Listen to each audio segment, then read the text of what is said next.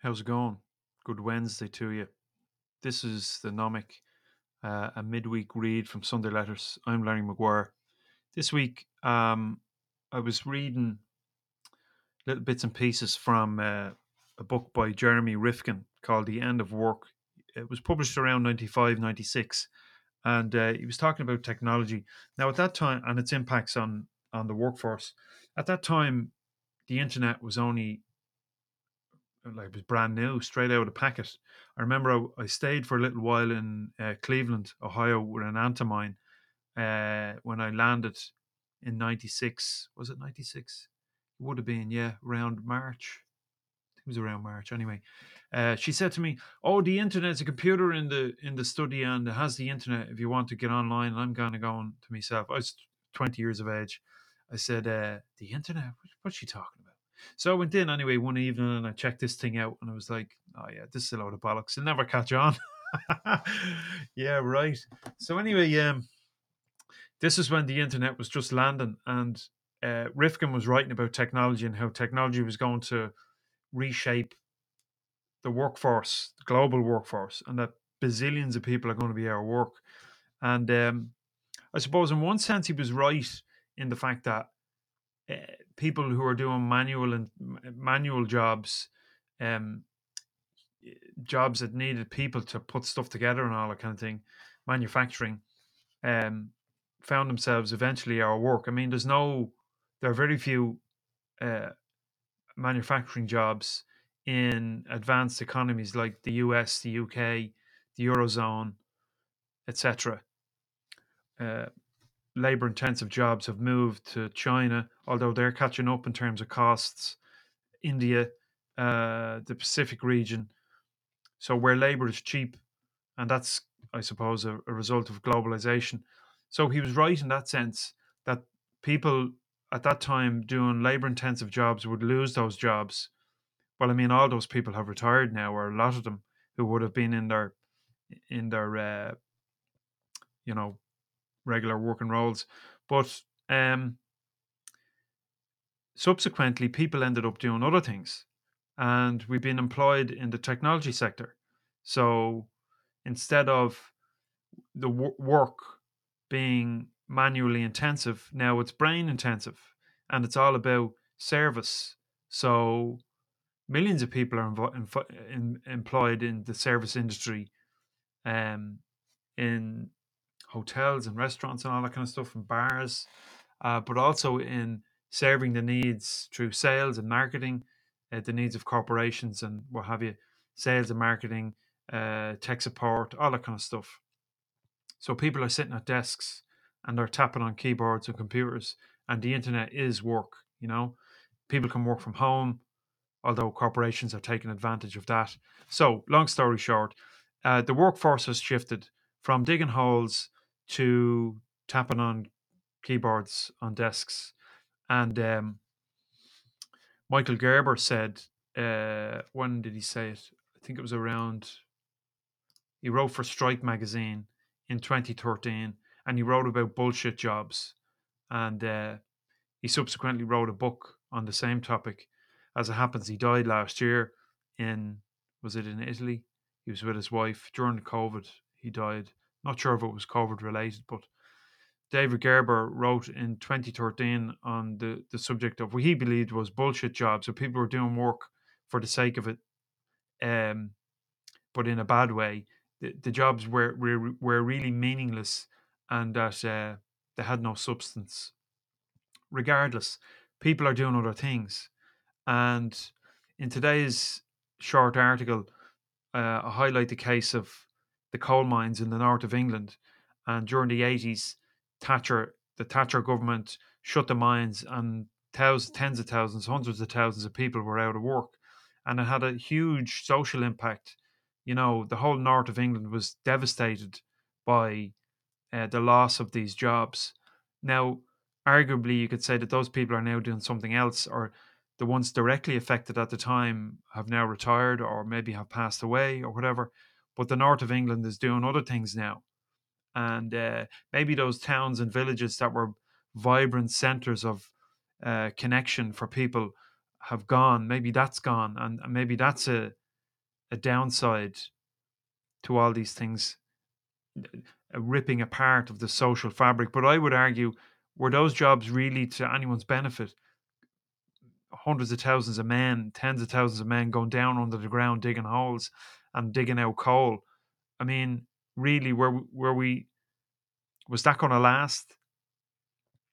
So that's what happens, you see, when industry says we need people for this, and then people on the other side of the coin they go flooding into these jobs because I suppose it's made easy for them uh, to go and get a job. You know, you need money to live, so you pick up a job.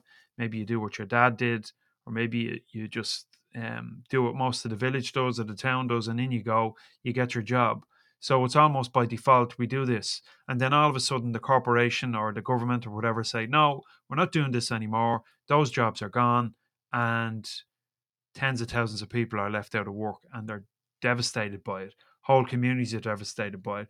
And that's what happens when we when we trust others to give us work, to, to feed us, you know, that's what we're at. It was the same in in Cork recently, in recent years in Ireland, when Dell shifted their whole facility to Poland. Thousands of people were affected. And I look at Intel, um, who have a huge base, their European base in Leixlip, and they've taken over vast tracts of land uh, from farm. We won't get into that, but in any event, there's I don't know six, seven thousand, eight thousand people employed, maybe another seven or eight thousand indirectly servicing uh, the needs of the people from the plant. People come from everywhere. They actually move to Kildare to work in Intel. Uh, what happens if Intel decide at corporate level that they're moving out?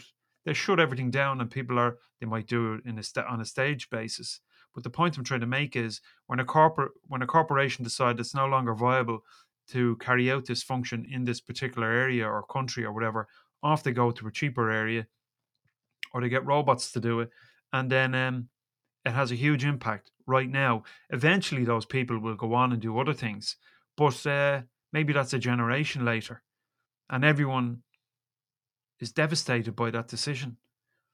So, although um, back in 1996, uh, Rifkin was accurate in, in terms of how technology would impact work and traditional work would be lost.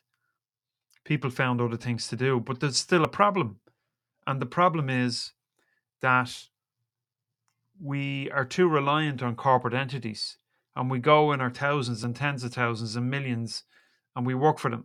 And they say they give us money and we're really not in control of our work. And i've been writing about this for some time now the absence of control or command of our own work. So we go into those jobs and we subjugate ourselves to the role and we pretend to be something that maybe we're not we full, some of us fulfill the role quite successfully and we get on with it and we do and we get paid and we go through the motions. Um, and then the corporation decides to do something else and then you're out on your ear. And my argument is that real security you know we we say we're looking for job security we might, we might be promised a job we might believe there's a, the promise of a job for life here but really that's not the case. And i think this is happening on a global scale we realize that jobs are not secure. Or are we? Do we do we actually realize that? I'm not so sure. I don't i don't know. But real security is actually counterintuitive. It's outside of the fold. It's away from the group. It's away from masses of people all doing the same thing. If you see a million people going that way you go the other way. Because when you're in that crowd you can't see the holes in the ground. Your view is obstructed. You can't see when that whole group of people are heading for the edge of a cliff and that's what happens when an economy collapses, when there are millions of people employed in a particular sector, and all of a sudden that sector collapses because, I don't know, corporate greed, call it that if you want. Uh, the industry collapses, the boys at the top get all the bread, and the workers get fuck all. And this is the danger. And we think there's security in getting a job and working for the man, you know, but when really there isn't. So the only real security there is, been banging on about this for ages, is working for yourself is going out and doing your own thing. And I realize that, you know, this people listening to this are in very small number. And uh, this message mightn't get across to a lot of people, but anyone who can hear me, anyone who's ever worked for themselves, will testify that despite the challenges, working for yourself is a far better prospect than working for someone else. I think so anyway. Having been, having done both, uh, having done the worker role, gone working for myself for 20 years, done the worker role again, and then gone back working for myself again, I can tell you that for me, the best place to be is self employed. And uh, you can move quickly. Um, you can avoid the whole road and let the waves of people go over the edge if they want, but you can do your own thing. And that's the advantage. So I wrote about that a little bit today in uh, the midweek read from Sunday Letters called Anomic. And uh, usually this is reserved for paying subscribers, but today it's free and everyone can read it and everyone can comment on it. Um, if you'd like to get the Gnömic every week, uh, become a paid subscriber. You can grab a 20% discount today. You get it for four quid a month. Uh, you get Sunday letters as well. You'll get the audio. You get the full shebang. You'll get your invite to the Sunday letters community on Discord, etc., etc. Um, maybe that's valuable. I don't know. If you like what I'm doing, if you like what I write, if you like what I record, well then consider becoming a subscriber. Four quid a month today. That's with 20% off or 40 quid a year. And you'll be helping me by supporting me in my work and putting your hand in your pocket and saying, yeah, what you're doing is worth it. I think it's worth four quid a month. There you are. I mean, you pay that for a coffee and you do it without even thinking about it. So uh, if this bloke sitting at his desk, thinking and reading and researching and writing and recording material uh, that I think matters, maybe it matters to you too. And if you think it's worth it, well, then support me in what I'm doing if you have four quid a month. All right. Uh, and closing on that, there's an invite to the Sunday Letters Discord community. Community. It's at the bottom of the uh, today's short essay, and uh, I hope to see you there next week. Next Monday evening at seven o'clock, I'm having a chat with Dimitri uh, about ethics, uh, right and wrong, good and bad, good and evil. Is good and bad, right and wrong, a matter of social convention? Is it a relative thing? Or is there something fundamental in the human, I don't know what you call it, in this animal, this human being we call ourselves, that says this is right and this is wrong? Is there something fundamental beyond ideology, beyond religion, beyond philosophy, psychology, uh, sociology, all of these uh, aspects of study that we attempt, that we use in our attempt to understand ourselves? Well, that's the conversation we're having next week. So hopefully, hopefully you'll join us there on Discord. There's a link at the bottom of the article today. Uh, and that's all I've got for you. I shall see you uh, on Sunday for Sunday Letters. Thanks for listening. Take care of yourselves.